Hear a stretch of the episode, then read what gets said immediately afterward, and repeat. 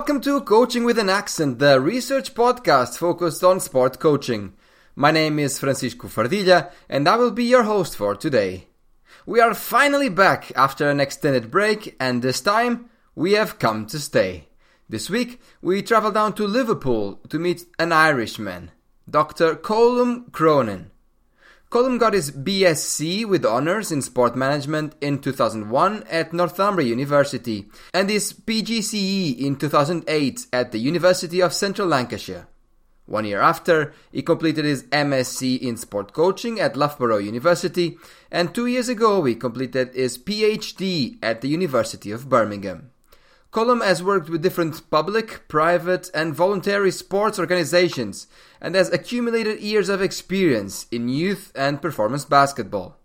Currently, he works as a lecturer at Liverpool John Moores University and has the blog Considering Coaching, which you can find on consideringcoaching.wordpress.com. In August, Colm and Kathleen Armour edited the book Care in Sport Coaching Pedagogical Cases, published by Routledge.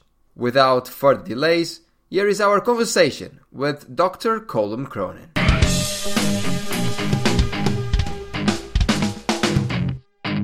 Colm, uh, thank you for accepting the invitation. Uh, it's great to have you here. The first question is a simple one. What led you to publish this book, um, Care in Sport Coaching? Francisco, that, that's a, a, very simple question, but it's, it's, quite a long answer because the book came out of my PhD. Um, so really, I, I need to probably explain why I did my PhD. Um, and I did my PhD because I was a sports coach, a basketball uh, sports coach, not particularly successful, um, but um, reasonably committed. So coaching basketball in the UK, young athletes in national leagues, uh, older athletes in kind of uh, regional leagues, adults.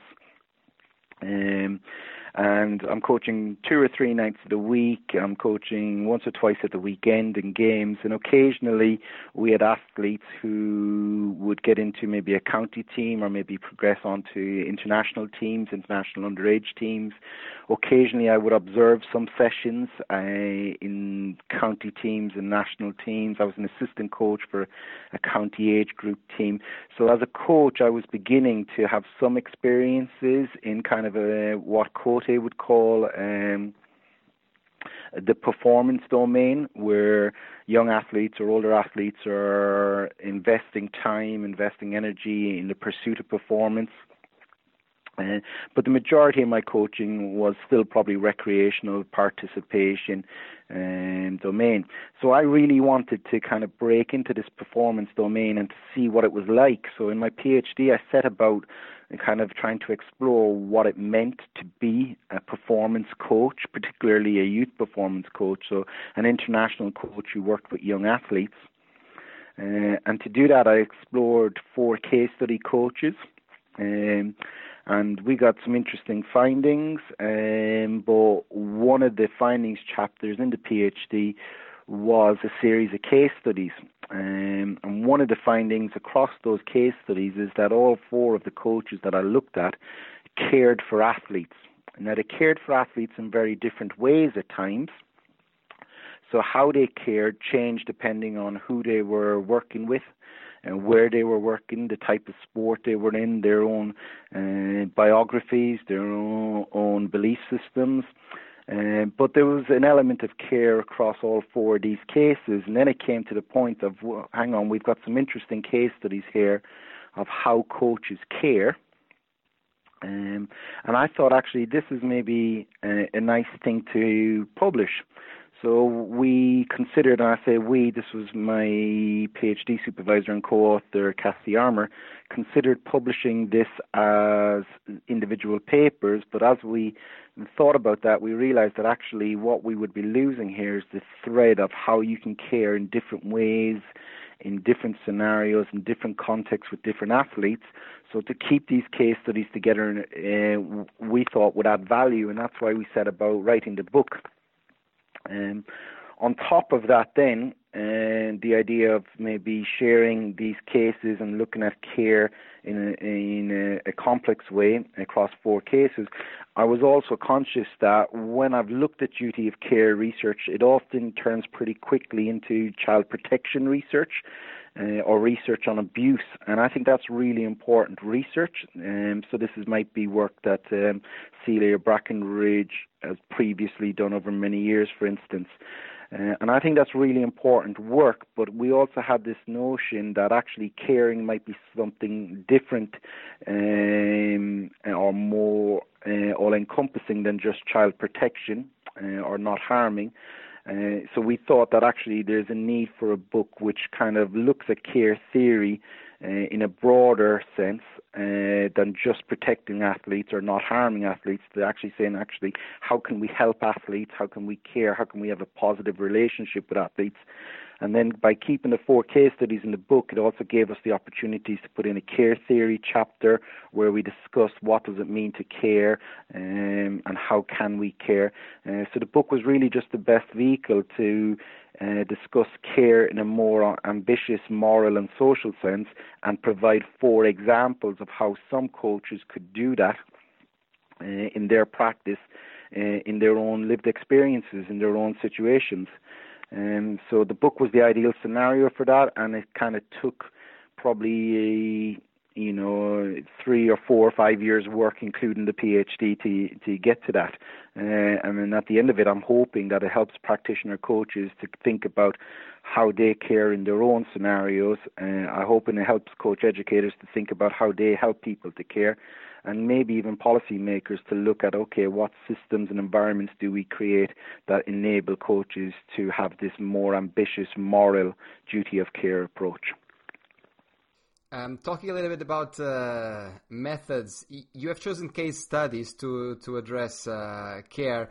Why did you do so? Do you believe this is um, an effective way to talk about care? Yeah, um, uh, as a coach, as I said, going back now probably 10 years or so, um, uh, I kind of came across kind of narrative case studies when I did my master's degree. Um, and we came across the old sports coaching cultures book that um, Kathy Armour has done with um, Robyn Jones and Paul Potrac, and it's a book that, as a coach, really spoke to me because it's got some great case studies in there of coaches about their philosophies and their behaviours. And uh, prior to that, Kathy and Robin had also done a book on PE teachers and case studies, and that was really interesting to me. Uh, and, and so I was very much uh, invested in the narrative when I came across that stuff, I, I kind of started reading more narrative case studies, work by people like um, Dave Carless, uh, uh, Andrew Sparkes, Kitrina Douglas, uh, very qualitative, rich, descriptive case studies, Jim Denison. And I, that really spoke to me as a coach because why, what I liked about those case studies is the case studies give you a chance to see the context of the case so I could see if their coaching situation related to mine. I could see what lessons these case studies coaches were having, and then I could maybe draw parallels with my own coaching context or my own coaching approach or some of the athletes I was uh, coaching. So I've learned as a coach from case studies. And that's why I think actually representing care in case studies is a really good way to go because case studies enable other coaches to see what scenario you're in, what situation you're in, who you're working with, and maybe understand and empathize why something might work in that scenario or why something might be a challenge. And then the other thing about case studies that I think uh, uh, is really important is that case studies also give you a chance to look at cases from multidisciplinary perspectives. And I think, you know, all sport and physical activity for me is multidisciplinary. So if I go for a run this evening, Francisco, uh, that's going to be I'm going to be motivated to go for a run. I might not feel confident about going for a run after a long day of work. So I could look at my running from a psych perspective. I could look at it from a physiological or biomechanical. I could look at where I run and why I run from a social perspective. So if we do a case study of any physical activity, that means that practitioners can all bring their own disciplinary perspective, and we can learn from lots of different different disciplines.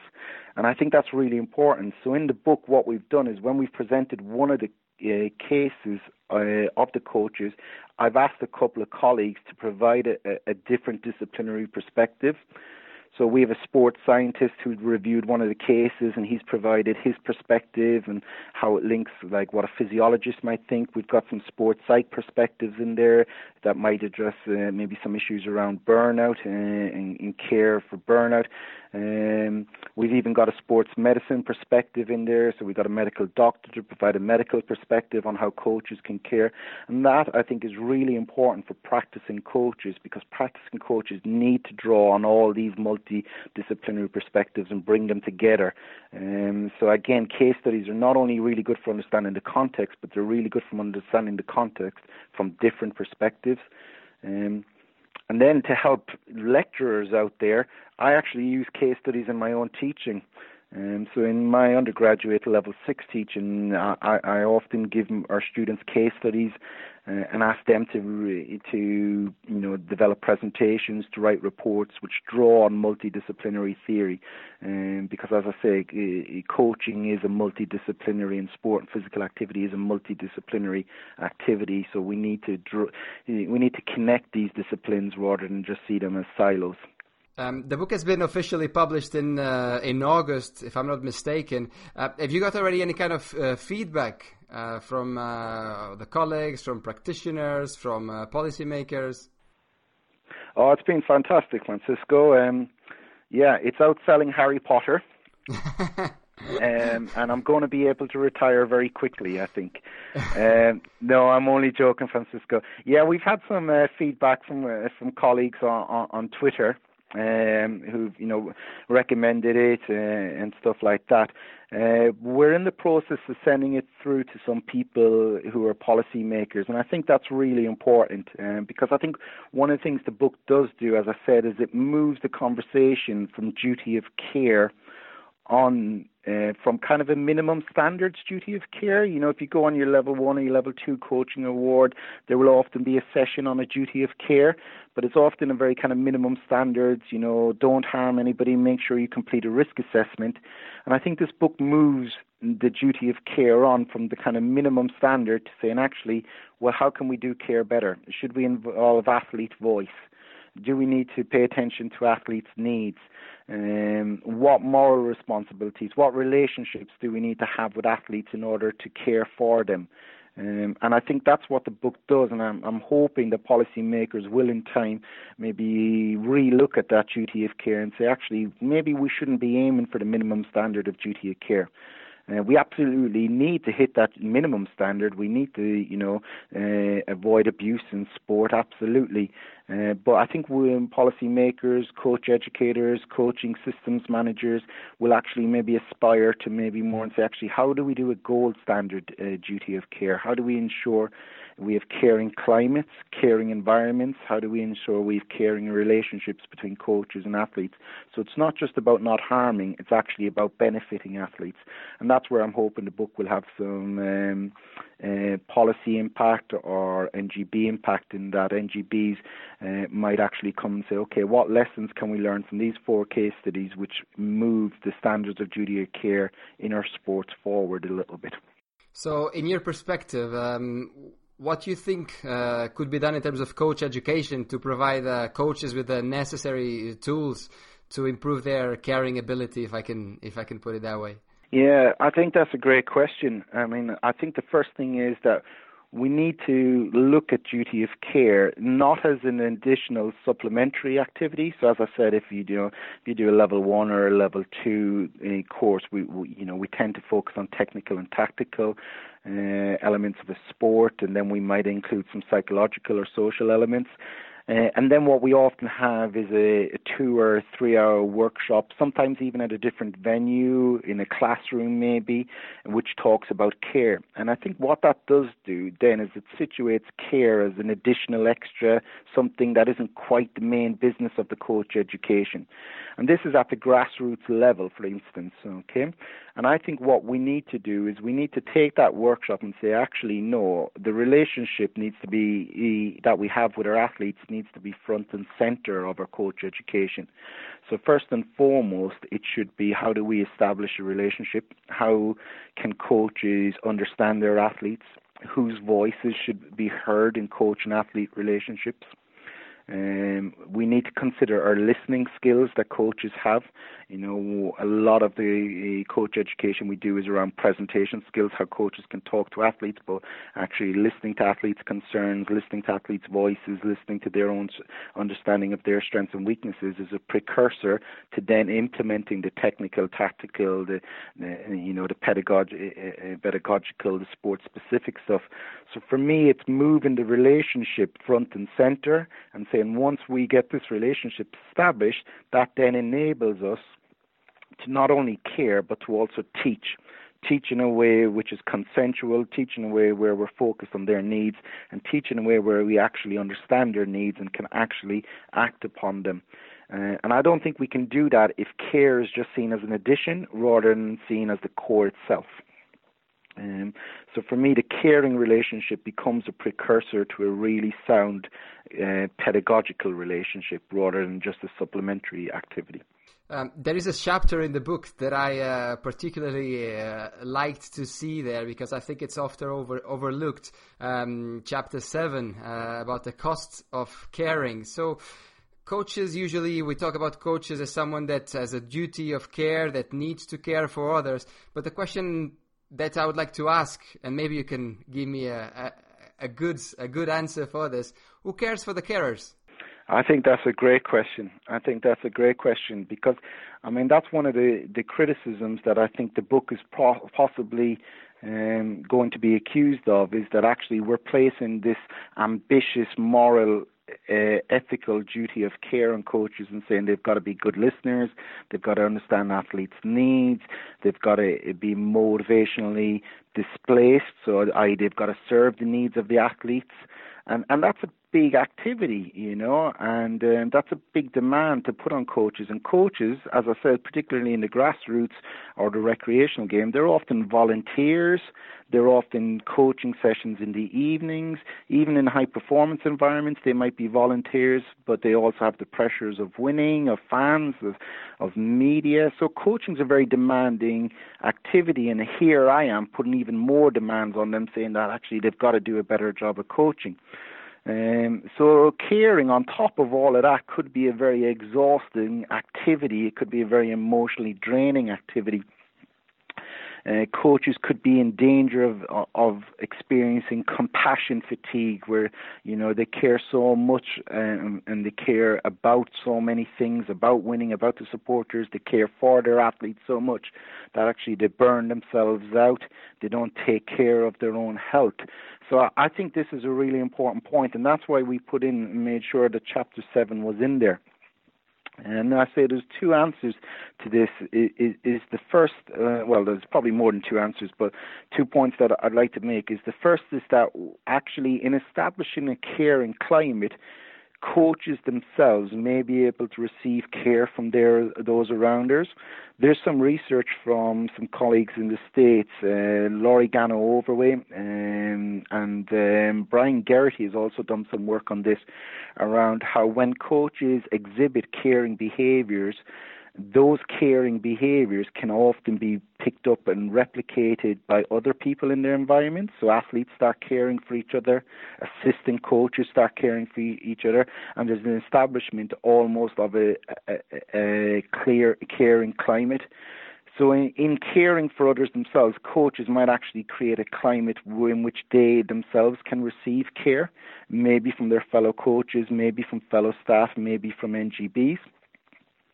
And I think NGBs, the second part of this answer, uh, really should consider the cost. And when I say cost, of not caring for coaches, because as I said, you know, coaching is a very demanding activity. Coaches are investing a lot of time. NGBs are investing time in their expertise. Well, to lose those coaches to burnout, to lose those volunteers, or to lose those coaches, those employees um, through fatigue isn't very cost effective. And I think NGBs need to consider actually if we want gold standard duty of care and gold standard relationships, we need experienced, knowledgeable coaches, and they need to consider what environments are going to allow those coaches to um, develop and to be retained. So I think NGBs have an element to do this. I think coaches themselves can do an element to this. And I think we're seeing this in the burnout literature. When we look at coach burnout, there's some literature who are providing strategies for the individual coach. So, for example, sleep, nutrition, exercise. But there's also people looking at organizational stressors and saying, okay, what organizational stressors? And is this interaction between the organization and the individual the opportunity to make sure we got a caring climate that enables coaches to flourish, and then they in turn can enable athletes to flourish. So I think there's a bit of kind of a, an organizational element, an individual element, uh, but it's definitely something we need to consider if we want to retain good coaches and if we want good coaches and caring coaches working with athletes. Um, it's definitely both sides of this coin that we need to look at. Moving a little bit away from the book, um, I have realized that this year you have been very productive um, in terms of uh, paper publications. And I have read a couple of articles that I would like to know a little bit more about. One of them is Carefully Supporting Autonomy Learning Coaching Lessons and Advancing Theory from Women's Netball in England, uh, which has been published in Sports Coaching Review. Can you tell me a little bit more about this paper? Yeah, I'm very happy to, to, to talk about that. Um, so the paper itself is a study on um, a mass participation netball activity um, called Back to Netball. Um, and we explored some of the experiences of the coaches and some of the experiences of the women who've come back to playing netball after their participation had lapsed.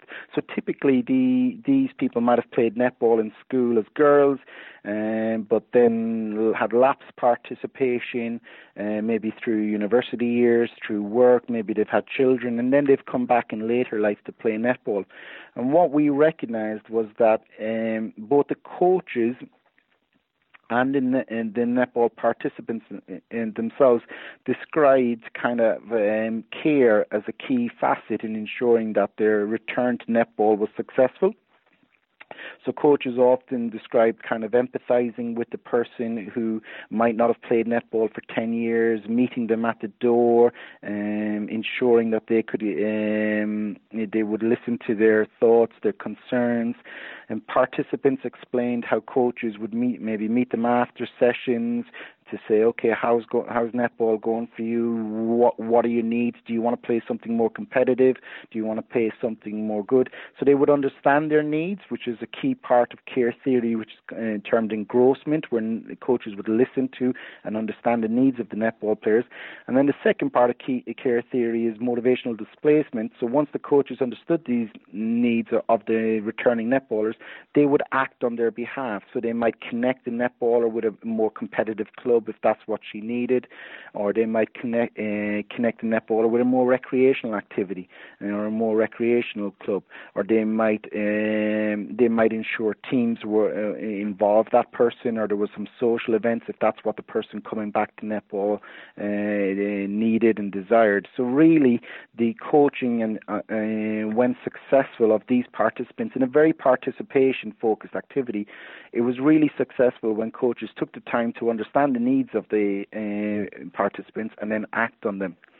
And I thought that was really interesting. But as we kind of got more into the paper, we also realized that, you know, lots of these people also kind of had an autonomy supportive element here, uh, that the women could say, actually, this is a bit too competitive for me. I need something a little bit less, or this isn't challenging enough for me. Uh, and what we realized was actually the care that the coaches were providing was coupled with the autonomy. Um, so we came to the discussion part of that paper then and came to this idea of careful autonomy. Uh, and in, in reading around kind of medical ethics, uh, I kind of came across this idea that actually care and autonomy might be almost symbiotic concepts um, that work quite well together. So, for example, if we were, if a coach was to provide pure autonomy and a laissez-faire approach, and say you can do whatever you want, that can be quite a dangerous environment for somebody who hasn't played netball for quite a while. Um, because the powerful players who have played might dominate and that person might be marginalized. So autonomy needs to be given with an element of care. Um, it can't be a complete free for all. And we see this, as I said, in medical ethics, where, you know, patients have choice, but you know what? Sometimes the doctor knows best and something needs to be happened. So, you know, if I'm having a heart attack in an ambulance, I want the doctor to know best and to to keep me alive, you know. So sometimes um, medical practitioners need to care, um, while as much as possible respecting the autonomy. Um, and of course, the other side of the coin also works. When we saw that coaches, if they were going to be wholly caring and, and trying to act wholly in the best interests of a netballer, for example, but without respecting the autonomy, then that becomes quite controlling, where the coach decides they might know best and they know what's best, and that becomes demotivating, uh, almost paternalistic. So again, care without autonomy doesn't work so well. Autonomy without care doesn't work so well. But when we combine care and we combine autonomy into this careful autonomy concept, we see that there's a symbiotic relationship here um, that actually actually autonomy and care work well. And again, we see that evidence in medical ethics, uh, where practitioners have to balance, you know, caring for somebody with also the patient's rights and, uh, and autonomy, and then also giving those rights autonomies while also making sure that you care for the health. And, and similar lessons were seen in this netball example, uh, that actually when it worked well, there was a balance of care and autonomy uh, for the practitioners. So the, for me, that's a really interesting discussion and something we need to look at maybe more. Does that work in a high performance environment? Does it work in a PE environment? Um, uh, when doesn't it work? And we might need to explore that concept a bit more. Uh, is there a balance between care and autonomy? Um, going in a little bit uh, a different direction, you have also published uh, a paper on um, qualitative research in sport, exercise, and um, and health uh, with a, a, really nice title, Sinking and Swimming uh, in Disability Coaching. So, an auto ethnographic account of coaching in a new context. Um, can you tell me a little bit more about it? This this seems to have been uh, it's an account of uh, your own personal experience, uh, from what I could understand. Yeah, that's um, it is in a different direction, um, but actually it's very similar to most of my research, where you know it's narrative, it's grounded in experience, um, it's looking to tell lived experience and stories. It's looking to learn hopefully positive lessons from those stories, and hopefully to situate those stories in context so other coaches might learn lessons. Uh, and basically, this paper kind of arose out of a naturally occurring opportunity. As I mentioned earlier, I was a uh, basketball coach, and I basically got asked to coach in a in a community setting, um, which was um, you know a, a youth club setting. Um, and many of the participants in there were recreational participants on a kind of Thursday night uh, youth club um, uh, type activity, but many of them had uh, a whole range of disabilities. Um, and I uh, went into that activity um, and learned many lessons. It was kind of my first time really having a sustained period uh, of uh, of working in uh, that youth club setting, and also a sustained period of working with people with disabilities. And I really found myself kind of outside of my comfort zone, outside of my normative behaviour. So as I was saying, my normative coaching was kind of, um, you know, underage or adults um, coaching in kind of mainstream basketball with leagues, competitions, periodized programs, session plans. You know, you have a game every week, and that's almost an assessment of how well you've progressed. You know, you've got aims and targets. And now all of a sudden, I was in a youth club, and you know, some kids were upstairs in the youth club playing on the Xbox and playing pool, and then they would come down and they would come to me for basketball. So the setting was very different to what I was used to, and also the range of disabilities that these young people had was very different. So I really was a fish out of water, and that's where this title comes in, sinking and swimming. Uh, and for the first few weeks of coaching, I definitely sunk, and I think it's really important as a as a as a coaching researcher to recognize this. That actually coaching is really hard. It's multidisciplinary. You've got lots of people in in very quickly changing environments with lots of different needs, lots of different ambitions. So actually, it reminded me of how tough coaching can be and how difficult it is to get right. Um, and over time, I learned some lessons from reflecting on my sessions. I had some co-authors who helped me along the way. And over time, I, I learned some uh, important lessons which helped me to stay afloat, and that's again reflected in this metaphor of kind of sinking. And later on, eh, you know, several weeks later, beginning to at least stay afloat and get through sessions and achieve some positive benefits and have some positive influences on the young people in the setting. Uh, and the, the lessons are in there about how difficult it might be to adopt uh, and implement a social model of disability. There's a lesson in there about taking the time to understand the context that you're envir- in the environment that you're going in. And there's a big lesson in there about realizing that actually it's not your environment, it's the young people's environment, and they have much uh, as much power and control over it as I did. So it was their youth club that I was coming into, and I thought I could just turn up and do my coaching and everybody would follow me. But actually, I had to recognize that they were powerful individuals. I had to listen to their needs, observe them. And some of the best benefits I had was actually going upstairs and observing what they were doing on the Xbox, observing how they played, and then I started to understand their ambitions, their motives, and that then enabled me to to coach a little bit better. Uh, so I hope there's some good lessons in there. I hope people can empathise with my experience of trying something new in a different context with different athletes, struggling at first and then coming to see it. So I hope you know again, coaches can maybe learn from my experience and learn from that situation. And if they find themselves in similar situations, I might shortcut some lessons and they might be better prepared for it. And that's the rationale behind lots of my narrative research, really. Final question uh, for you. Usually, I ask uh, all guests uh, if they have um, any advice for uh, PhD students, for early career uh, researchers. In your case, I've noticed that you have explored um, a lot of different methods to make sense of coaching. Um, maybe because of that multidisciplinary nature of coaching that you have uh, mentioned several times.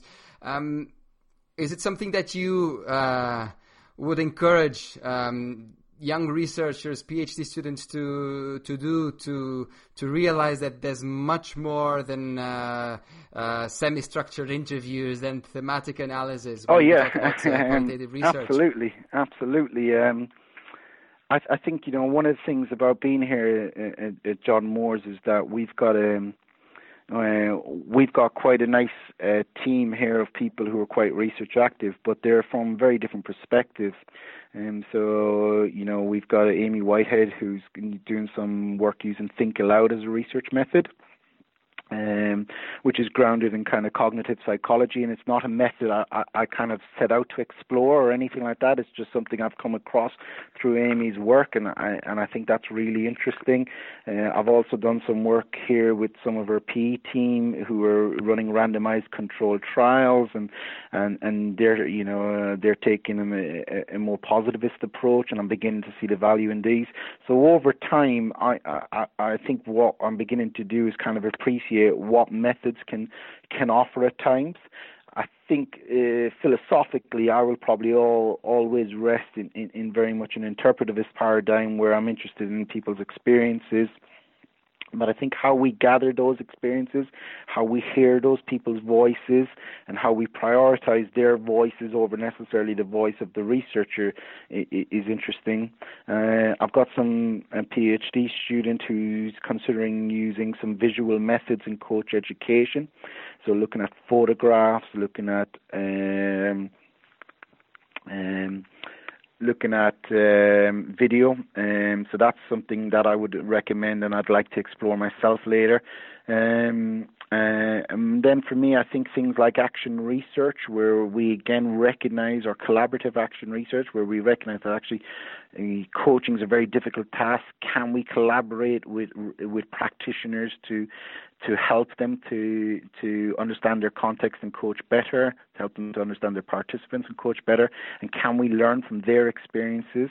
So action research is a really powerful tool that I think is used widely in, in, in education, widely in P, but isn't as uh, utilized as, as frequently in coaching. And I've got a colleague, Gus Ryrie, who's doing a little bit of action research around coach mentoring. Uh, and then this idea that actually practitioners themselves have got a lot of experiences that maybe we shouldn't be so quick to judge and that maybe we should appreciate brings us back to the idea of phenomenology. Um, which is uh, which argues that the best person to understand the phenomenon is the person who's experienced it. And this is where I think, as coaching researchers, we have to be careful of preaching to coaches and uh, suggesting how they should coach. And I, I really kind of want to respect their experiences. I want to learn from their experiences. and want to prioritize their voice because they're the ones who are experiencing the phenomenon day in, day out.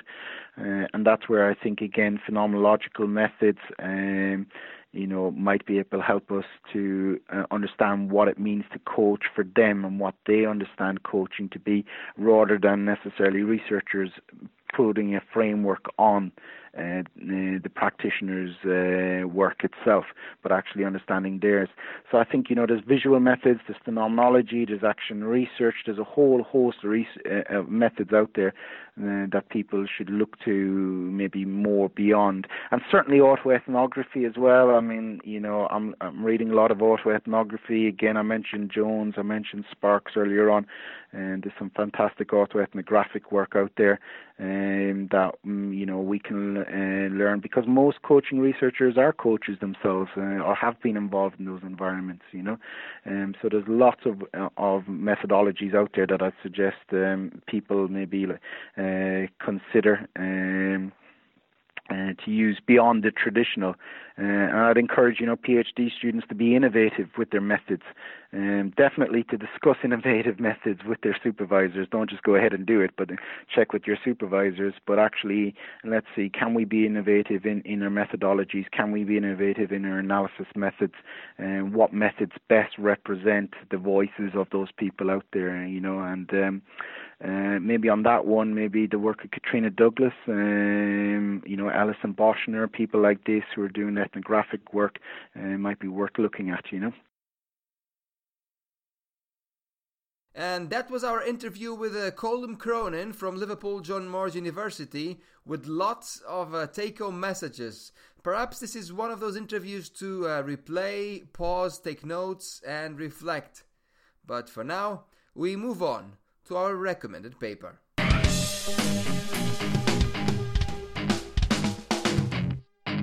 Colm Cronin's recommendation is a paper published in 2016 in the journal Sports Coaching Review by Gretchen Kerr, Ashley Stirling, and Ahad Bandealy. Titled Film Depictions of Emotionally Abusive Coach Athlete Interactions. I had the chance of speaking with Colm Cronin to understand a little bit more about this unusual and fascinating paper. They did an analysis of American sports coaching movies. Um, and I was, as a basketball coach growing up in Ireland, I was brought up on these American sports coaching movies. So this is Coach Carter and Evan given, Any Given Sunday and, and these mo- big Hollywood blockbuster movies of coaches. And they did an analysis of abuse in those movies. And I thought that was really powerful um, because their analysis showed that actually most of those movies kind of normalize verbal abuse. And actually, lots of the movies are very uplifting. There's very positive messages, but that's almost juxtaposed against some verbal abuse. And I thought that was a really interesting uh, methodology to analyze um, movies that many young aspiring coaches might have watched or been inspired to, but may not have critically reviewed and maybe critically questioned as young coaches themselves. And that's maybe an example of maybe looking at film, looking at visual methods, and questioning the behaviors and the messages that are out there. So that kind of kills two birds with one stone. It, it answers the methods question, but is also maybe my paper to recommend if that helps.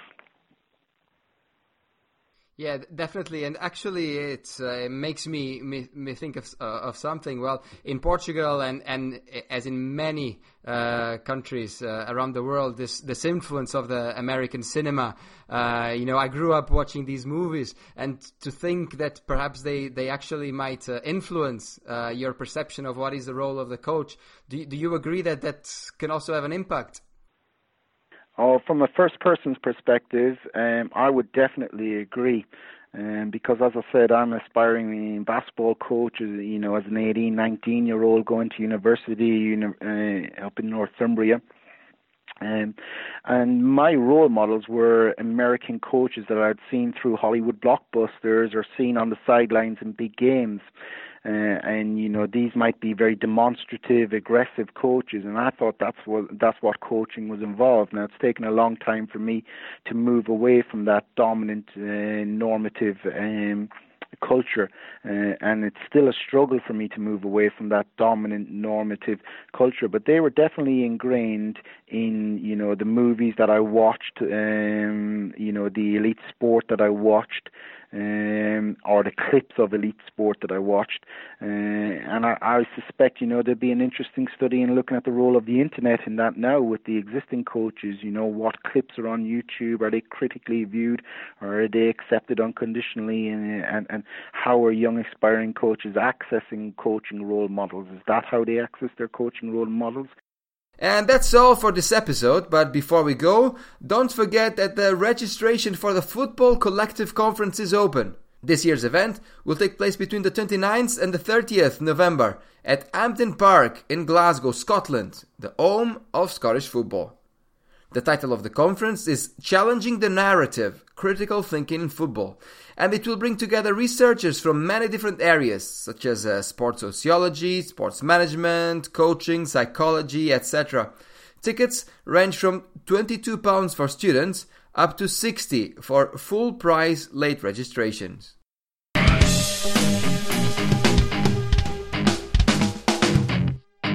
We end here this episode of Coaching with an Accent. Don't forget to follow us on Twitter at Coaching Accent and leave us your suggestions for future guests, future topics, and interesting papers. We will be back soon with another guest, another topic, another paper, and the same accent. Bye!